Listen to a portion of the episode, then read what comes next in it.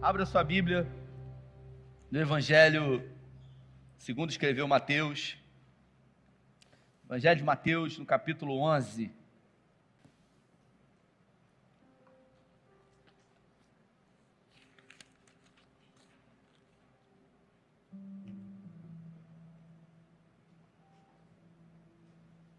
A partir do verso 28.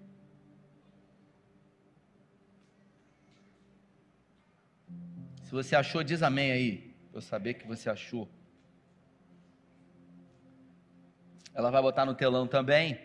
Na minha tradução está escrito assim: Vinde a mim, todos vós que estáis cansados. Repita comigo: cansados e sobrecarregados, e eu vos aliviarei. Tomai sobre vós o meu jugo e aprendei de mim, porque eu sou manso e humilde de coração e achareis descanso para vossas almas, porque o meu jugo é suave e o meu fardo é leve. Vamos orar, Pai. Essa é a tua palavra e nós pedimos nessa noite que em graça o teu Espírito Santo ministre aos nossos corações. Nós queremos ouvir a tua voz, nós queremos nessa noite receber a porção que o Senhor tem separado para nós. Nós queremos nos apropriar dessa palavra, Senhor, e nós oramos com fé em nome de Jesus. Essa palavra que eu resolvi falar hoje, ela tem como tema uma pergunta, uma inquietação, Sidney, que é cansaço. Eu não sei você, mas eu tenho me deparado com muitas pessoas nesse tempo, Carlinhos, onde muitas pessoas têm vindo até a mim e dito que estão cansadas cansadas é, de um tempo muito longo de viver em luta, Alexandre. Cansadas, Guilherme, de estarem cansadas. É possível que, diante de muito tempo vivendo uma luta, que o cansaço seja de estar cansado. A gente está vivendo já essa pandemia há um ano e a gente imaginou que isso já ia acabar. Afinal, houve de alguma maneira uma, uma expectativa de saída de pandemia, de melhora. As pessoas elas já estavam um pouco mais à vontade quando a gente acha que vai ter de volta a nossa liberdade, vem realmente uma imposição, um lockdown, algumas cidades estão tudo fechado. E alguns empresários têm dito para mim: eu não aguento mais. Alguns empresários, Zé, têm dito para mim: a minha empresa não aguenta mais se tiver que fechar. Eu não tenho nenhum tipo de reserva, porque o empresário no Brasil ele não tem reserva, né, Lauro? E antigamente o governo no ano passado deu alguns subsídios que esse ano não tem. O, o auxílio era um pouco maior que esse ano não saiu e está todo mundo desesperado. Essa semana eu atendi duas pessoas que tentaram o suicídio. Pessoas que, que não aguentaram mais. Pessoas que quiseram morrer, não. Pessoas que não aguentaram o sofrimento e tentaram de alguma maneira se libertar desse sofrimento e por isso tentaram tirar a própria vida. Na Bíblia, você vai encontrar histórias de homens e mulheres que que viveram momentos muito delicados, Caleb. Que viveram questões que fizeram com que a sua alma e o seu corpo cansassem. Porque quando o cansaço é físico, Caleb, a gente descansa um fim de semana, a gente dorme, a gente assiste série, né, Pedro? A gente dorme até tarde, mas quando o problema é na alma, a gente dorme cansado e a gente acorda mais cansado ainda. E como eu disse, a gente fica cansado de estar cansado. A gente está cansado de viver uma luta financeira há tanto tempo.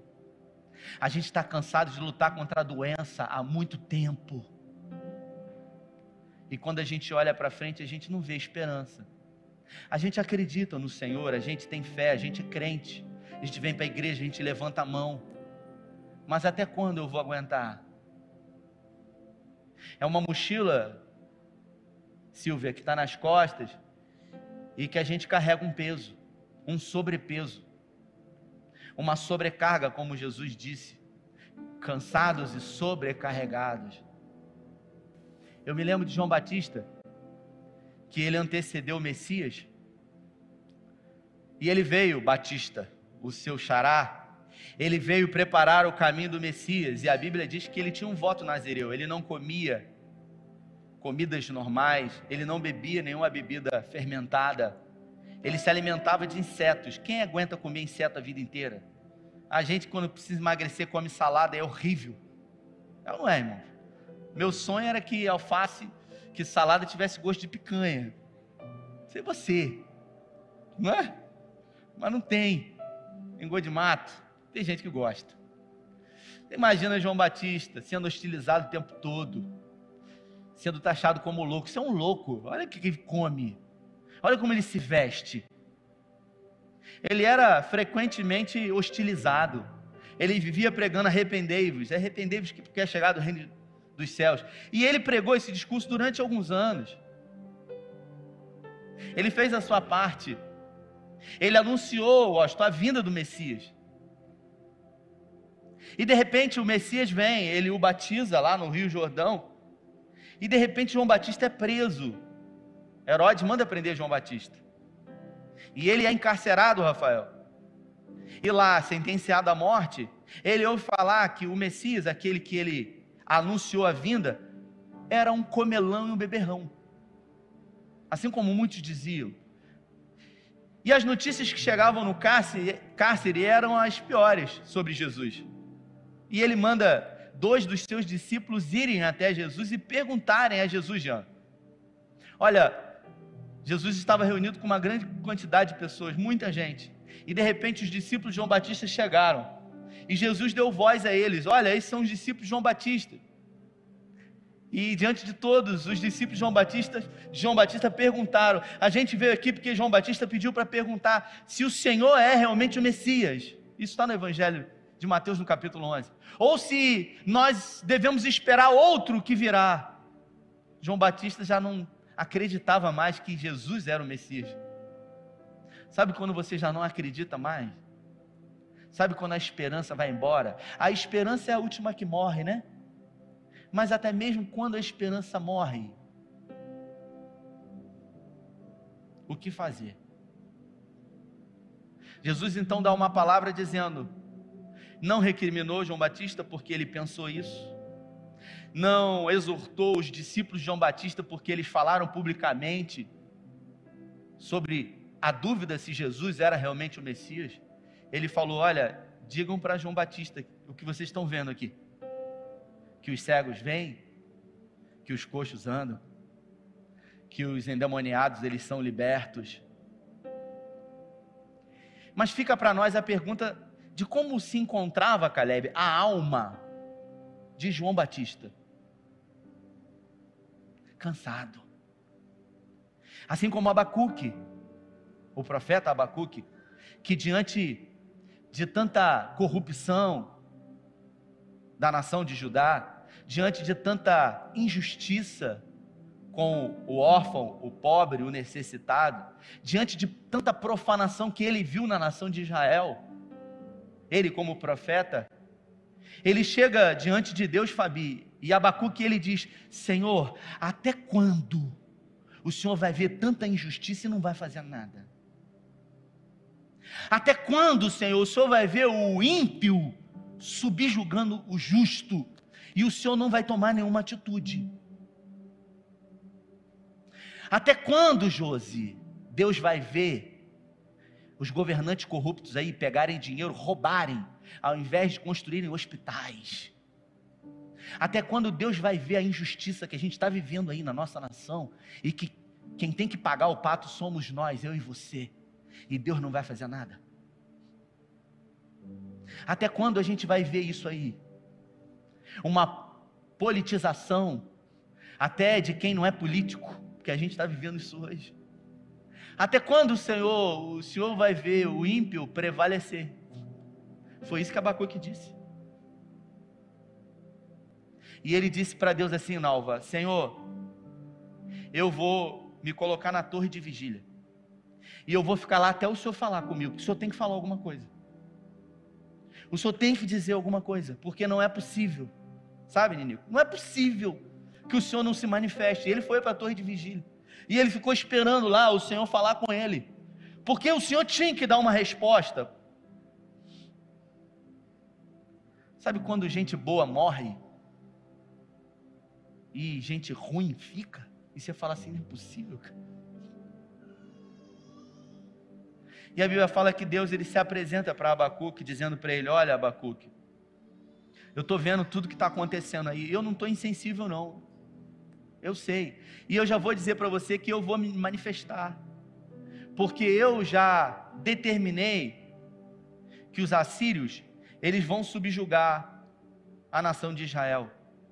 Eu vou usar uma nação ímpia para produzir uma correção ao meu povo. Abacuque falou: Senhor, peraí, mas como assim? Como assim? Quando eu penso que o Senhor vai corrigir os teus filhos, o Senhor vai pegar uma nação ímpia, perversa, nefasta, para corrigir. É justo isso, Senhor? O que é justo, Abacuque? E Deus então diz para Abacuque: Abacuque, meu filho, o justo viverá pela fé. O justo, ele viverá daquilo que ele não está vendo, mas daquilo que ele crê no seu interior. Porque a fé é a certeza daquilo que você não consegue ver e compreender. Abacuque ele não teve todas as respostas, mas no meio da dor, no meio do deserto, ele teve a capacidade de compreender que existem coisas que nós não vamos ter resposta mas isso não nos impede de continuar crendo, acreditando e esperando em Deus. E ele diz: ainda que a figueira não floresça, ainda que o produto da oliveira minta, ainda que não haja gado no curral, curral, todavia eu, eu não sei vocês, mas eu decido, eu me alegrarei. É quando não há mais esperança aos olhos naturais que a gente tem que ter um posicionamento. Deus não tem problema quando eu e você entramos em crise, Caleb. Quando a gente olha, a gente fala assim: caramba, o que, que vai acontecer? Meu Deus. Quem tem problema são os nossos irmãos, as pessoas que estão à nossa volta. Se você observar, Moisés, a vida dele é dividida em quatro, em três fases. Os primeiros 40 anos ele ficou no palácio, comia e bebia do melhor. Matou um egípcio, teve que fugir com medo e ficou 40 anos no deserto de Midian, pastoreando as ovelhas que nem era dele. Lá ele teve um encontro com o Senhor e Deus levantou ele para ser o libertador do povo. Moisés, ele tinha um, um comportamento estranho. Afinal, alguém que mata uma outra pessoa, e ele precisou enfrentar 40 anos no deserto, porque a Bíblia diz que Moisés ele era um homem manso, mas nem sempre ele foi assim. O deserto fez isso com ele, porque o deserto é escola para muita gente. O deserto tem a capacidade de lapidar o nosso caráter, tirar o nosso orgulho, nos colocar no nosso devido lugar. Só que Moisés, ele também não era de ferro, e diante de um povo obstinado, com um coração duro, sabe? Ele não aguentou a pressão. Quando ele subiu no monte Sinai, ficou 40 dias lá, Deus deu para ele a revelação das dez, das, dos dez mandamentos. Deus falava com Moisés como alguém fala com um amigo, a Bíblia fala isso. E quando Deus acabou de dar os mandamentos para ele, Deus falou assim: Olha, pode descer, porque você vai ver o que, que aquele povo foi capaz de fazer. E quando ele chegou e desceu, mineiro, ele viu lá um bezerro de ouro. Moisés pegou as tábuas da lei, ele jogou e quebrou tudo. E ele falou: Não é possível. Deus falou: Eu vou acabar com esse povo. E ele entrava no meio do povo e ele mediava e falou: Senhor, o que, que as outras gerações vão dizer? O que, que os, os nossos inimigos vão dizer? Ele ali mediava. E Deus falou: Eu vou começar tudo de novo. Até que Deus falou para ele assim: O povo quer água, Moisés. Toque na rocha aí. Sabe? Sabe quando você perde já o seu estado natural? Sabe quando as pessoas que estão mais próximas de você é que sofrem diante de alguns comportamentos seus? Sabe quando os seus filhos é que começam a sofrer porque uma pessoa mansa como você já não consegue mais ser e Moisés feriu a rocha. Ira. Já não aguento mais. Eu não aguento mais. Esse povo vive murmurando, eu não aguento mais, cara. Não aguento mais. E tem gente que já não aguenta mais. Você fala para alguém, você vai falar para quem? E aí, quando tira a vida, todo mundo fica como? É gente que vive tomando remédio para dormir, porque se não tomar, não dorme. É gente que vai para o álcool, vai para maconha, vai para co cocaína, cansado. Quantos aqui têm coragem de levantar a mão e dizer que estão cansados? Quantos? Cansado. Cansado de viver luta muito tempo. E Deus então sentencia que Moisés não entraria na terra prometida. E Deus manda Moisés levantar Josué. Moisés olhou para Josué e falou assim: ele precisa ser preparado. Ele não vai aguentar esse povo. Eu não aguentei. E ele começa a preparar Josué e ele diz: Josué, não temas. Não tenha medo. E ele diz: Josué, não desanime. E se você observar, o próprio Deus, quando comissiona Josué, diz para ele: Não temas, eu serei contigo, não desanimes, eu não te desampararei. Deus dizendo para ele: Olha, não desanime. Quantos de nós, nesse tempo, temos desanimado? É gente que, que não perdeu emprego só, perdeu sonho, porque o sonho era a empresa. É gente que perdeu gente que muito ama. Essa mensagem não dá glória a Deus, nem aleluia. Mas é uma mensagem que vai retratar a realidade que muitos de nós estamos vivendo. Gente que trabalhava, Caleb, nos offshore, e aí as empresas falaram assim: agora você pode trabalhar de home office. No primeiro momento, ótimo, vou ficar em casa. Só que a casa era um lugar seguro, era o lugar secreto, era um ambiente de paz, e agora é o escritório. E aí a pessoa acorda já dentro do trabalho. Aquilo que era bom não é mais bom porque não tem mais o espaço é o tempo todo o filho, a esposa, você não consegue nem ter mais o seu tempo. Pelo menos aquele tempo da sua casa até o seu trabalho que você ia refletindo, que você ia ouvindo uma boa música, que você ia organizando os seus pensamentos, agora você não tem. É gente que o cansaço tem tirado a perspectiva da vida, a energia. Vamos no shopping? Não estou afim. Vamos dar um passeio na praia? Vamos tomar um sorvete na sorveteria? Eu não quero. É o cansaço, mineiro, que tira a perspectiva até de vida das pessoas. Jesus aqui, Evangelho de Mateus, no capítulo 11, ele diz: Vinde a mim. Ele diz: Vinde a mim. E ele faz uma colocação: Quem ele fala: Vinde a mim todos. Essa colocação é uma colocação universal. Todos. Pastores? Sim. Presbíteros? Também. Diáconos? Também. Apóstolos e bispos? Sim. Ovelhas? Também. Vinde a mim todos. Todos quem? Todos vós que estáis cansados e não é só cansados, cansados e sobrecarregados. É gente que está com sobrepeso. E não é o próprio sobrepeso, é o sobrepeso de carregar problemas. Às vezes eu passei com meu filho e ele fala: cola, papai, cola, papai, cola. Aí eu pego, boto ele aqui, Fabi, eu começo a andar. E daqui a pouco eu vou andando, andando. começa a me dar uma dor no pescoço aqui e começa a pesar. Ele tem 15 quilos quase. E eu começo a andar mais devagar. Vai na frente, Carla. E eu ando mais devagar. Daqui a pouco, meu filho, vamos descer, eu não aguento mais. E ele, não, não, ainda quer cavalinho aqui em cima. Quem que aguenta isso? E aí eu começo, daqui a pouco me escoro, pego no colo, não, aqui. Cansado.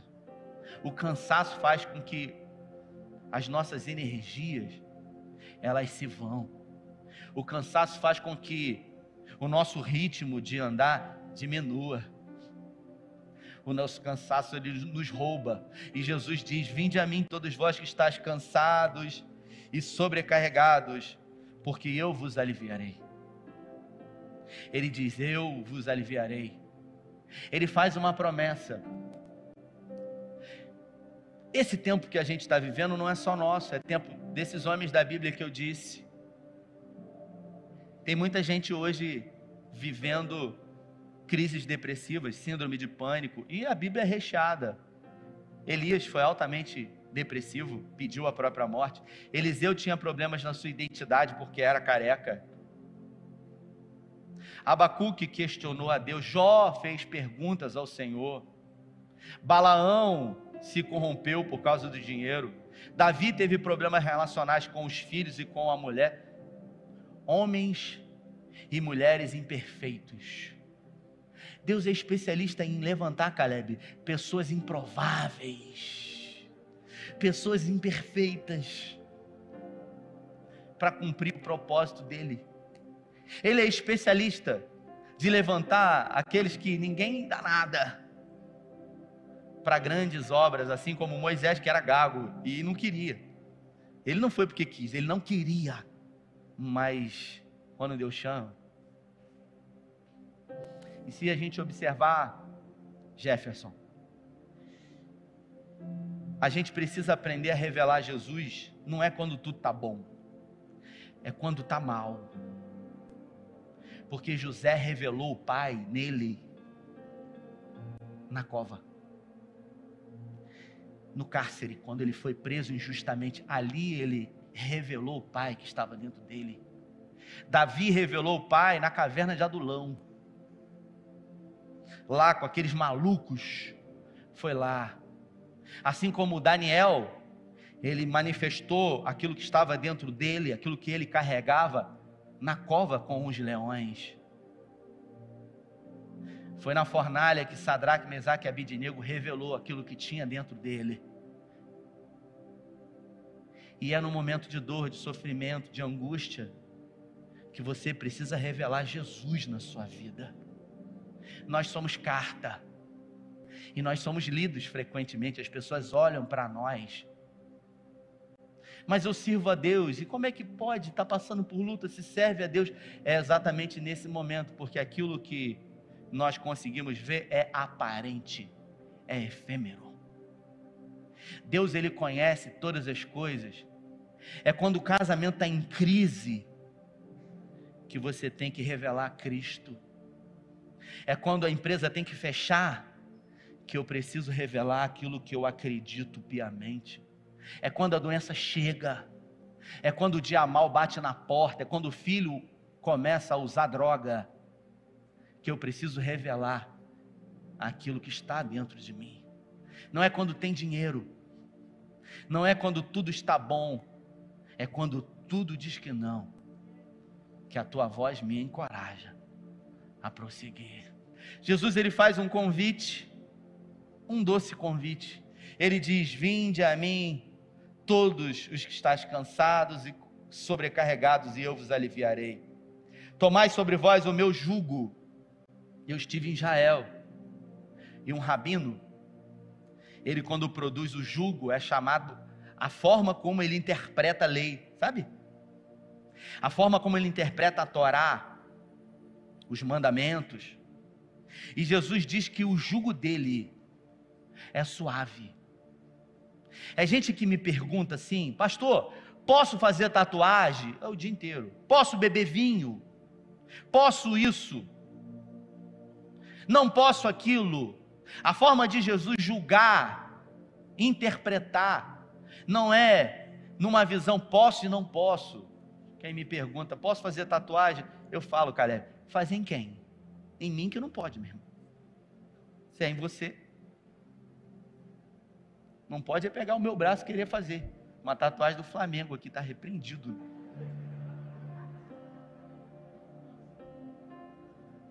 Então é muito mais do que uma vida de pode e não pode, é uma vida de intimidade com Ele.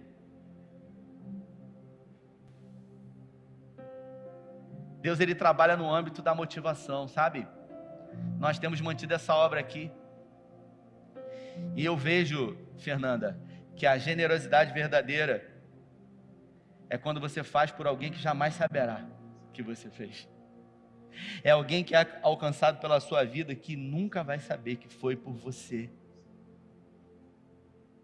É quando a gente olha para nós e vê que não tem, e a gente tem a capacidade, mesmo diante da falta, repartir com o outro.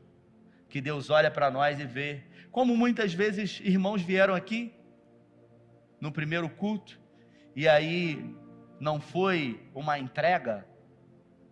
Em alguns momentos eu me reuni com eles aqui e eu falei assim: olha, não tá legal. Foi ou não foi algumas vezes? Eles ficam até com medo quando eu me reúno. E eu falo assim: não tá legal, cara. Sabe por que, que não está legal? Eu falo para eles. Porque não entregaram tudo. Eu não estou dizendo de ser profissional, eu estou dizendo de entregar com excelência, de deixar tudo aqui. E eu digo para eles: vamos entregar tudo aqui, vamos deixar tudo aqui.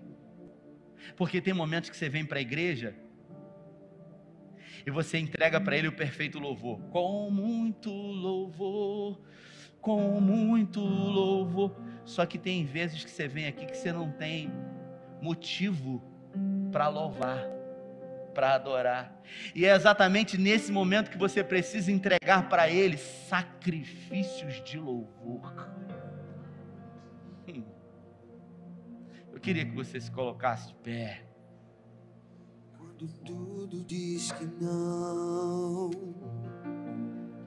Sua voz me encoraja a prosseguir.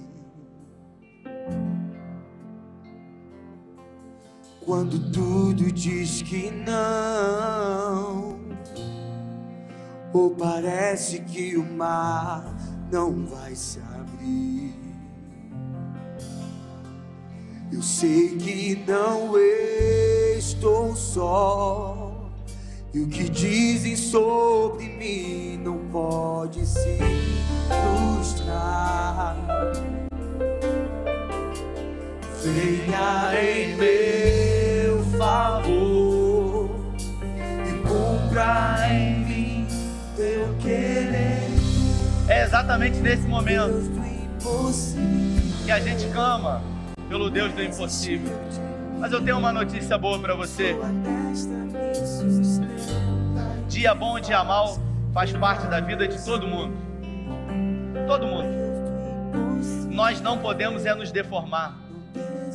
Sabe, a palavra resiliência, ela vem da física.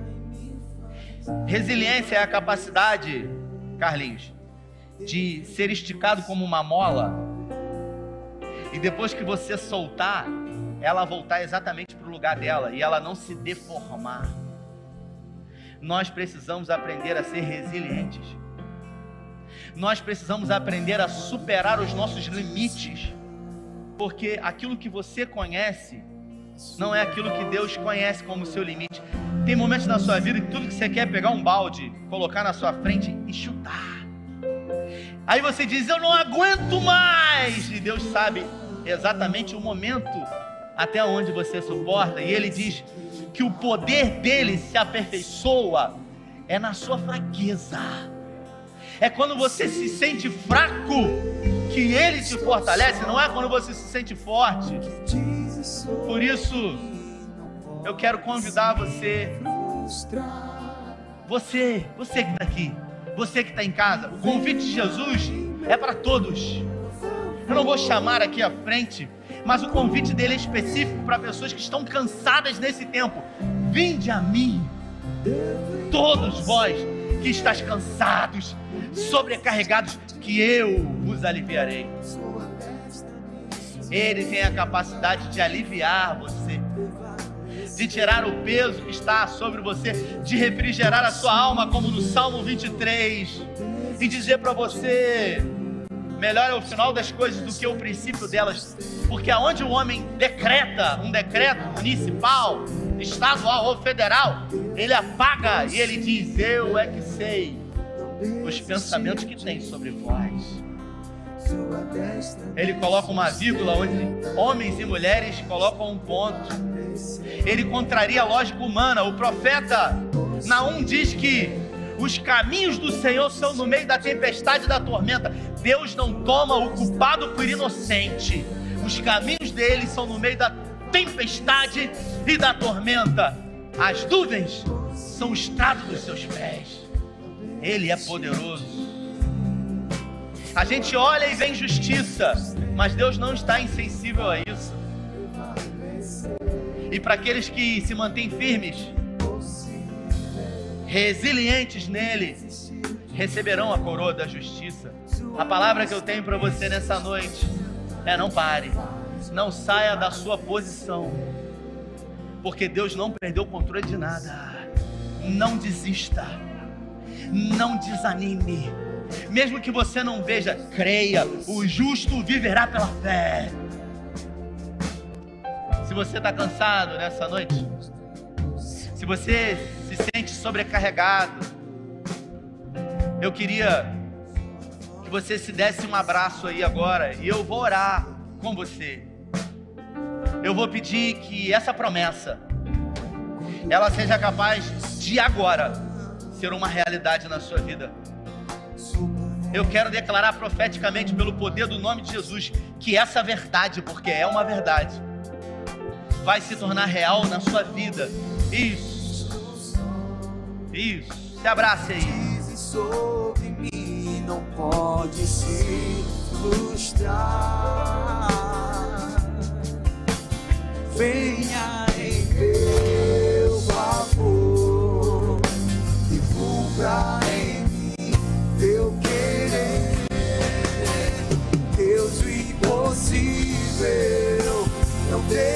de mim. Sua testa me sustenta e faz prevalecer. Deus do impossível não desistiu de mim. Sua testa me sustenta e faz prevalecer. Deus do impossível desistiu de mim. Sua destra me sustenta e me faz prevalecer. Deus do impossível não desistiu de mim. Sua destra me sustenta e faz prevalecer. Pai, eu quero, em nome de Jesus, declarar sobre a vida desse homem e sobre a vida dessa mulher o sono do justo.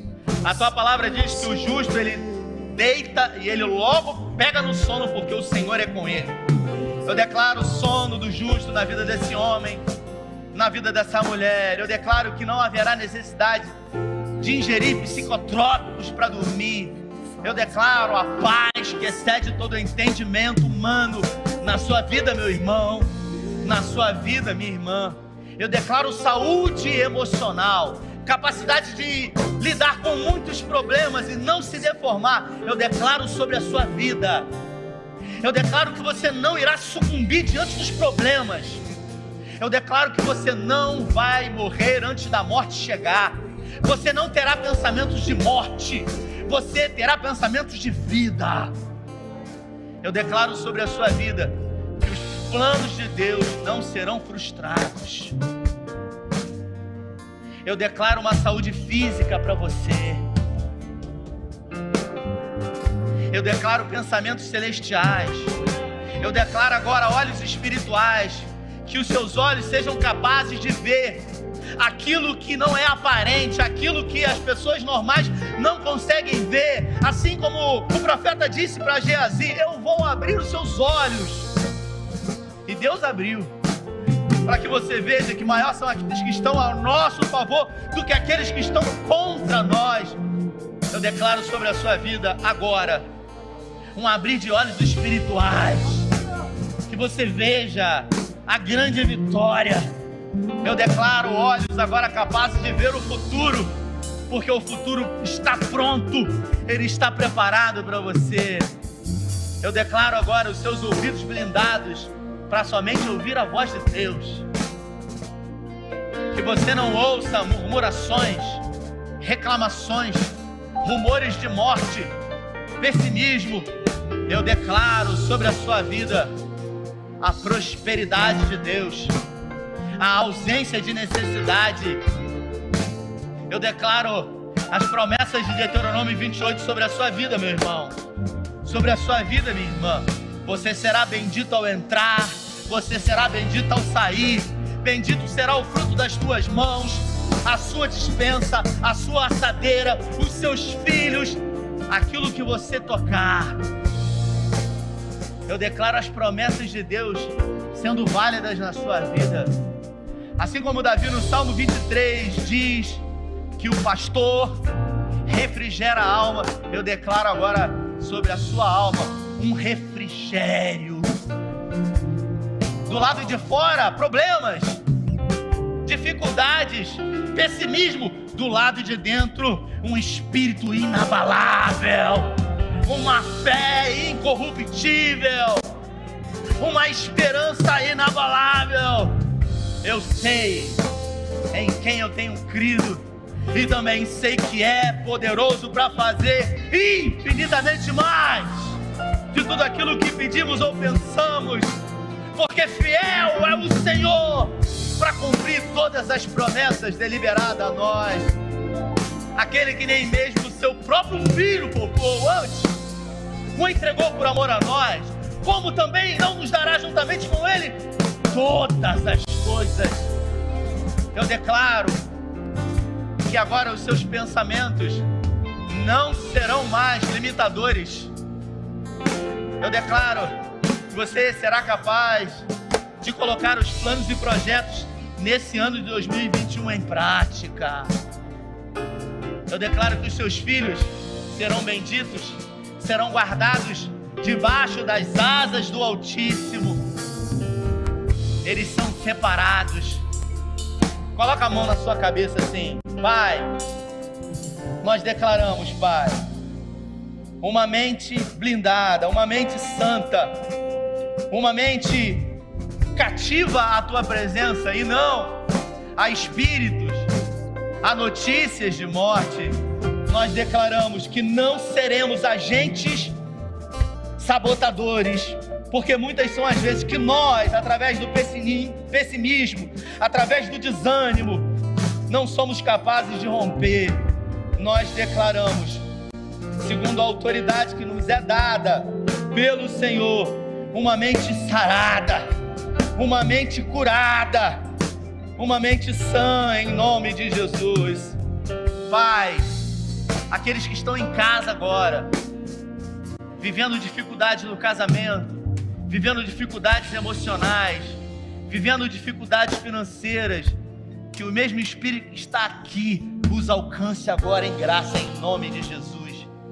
Mude histórias, Senhor, reverta quadros, e que quando o Senhor fizer, as pessoas ao verem possam dizer: Isso só pode ser obra do Deus que eles servem, porque nós servimos a um Deus de milagre, nós servimos a um Deus de vitória, um Deus que não falhou e que jamais falhará.